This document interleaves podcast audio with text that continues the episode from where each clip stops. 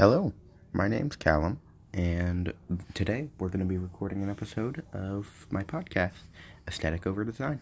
So, in this episode, we're going to be addressing uh, aesthetics of weapons in video games and how that plays a role in why people use them. So, I obviously play a lot of video games in my free time, and I feel like aesthetics play a ginormous role in why and why you why you use them, right? So, uh, particularly today, we're going to be highlighting the video game Destiny 2, and uh, it's a game with a very wide arsenal in what you can find for weapons. So, to start, let's go over what makes a weapon ugly. So, what makes a weapon ugly, in my opinion, is just kind of the general way your character handles it. So let's use the Vigilance Wing Rifle as an example. So the Vigilance Wing Rifle is a weapon with an a with a Egyptian theme to it. Has a beetle design all over it. Looks pretty cool. But the problem is that it is ginormous. It looks like a cereal box on your screen.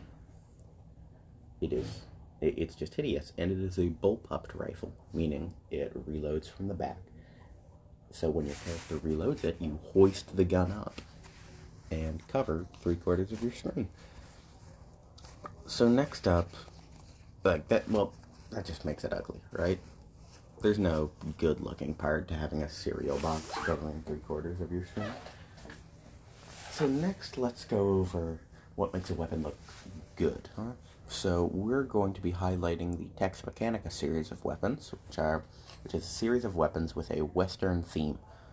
And so uh, just a couple of their weapons are Last Word, uh, Dead Man's Tale, Prospector, Fourth Horseman, and they all handle in a very unique way. For example, um, Last Word is a is a fan fire revolver, meaning you fire it from the hip and you fan the handle like a oh you fan the hammer like a cowboy it's really interesting. And yeah it looks good sounds good. It, it checks off all the boxes. Another one of the in the tex mechanica series is the dead man's tale which is a repeater rifle also fired from the hip.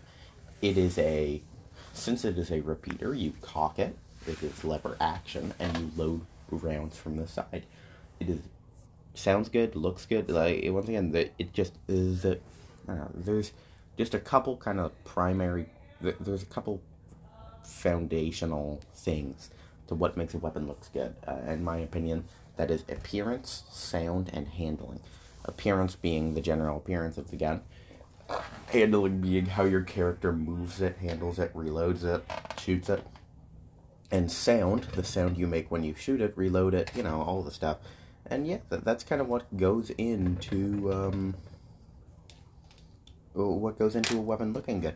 But at the end of the day, the real question is: is it is it aesthetic over design or design over aesthetic? And I really think that's yours to choose. So I really hope you enjoyed this episode. Goodbye.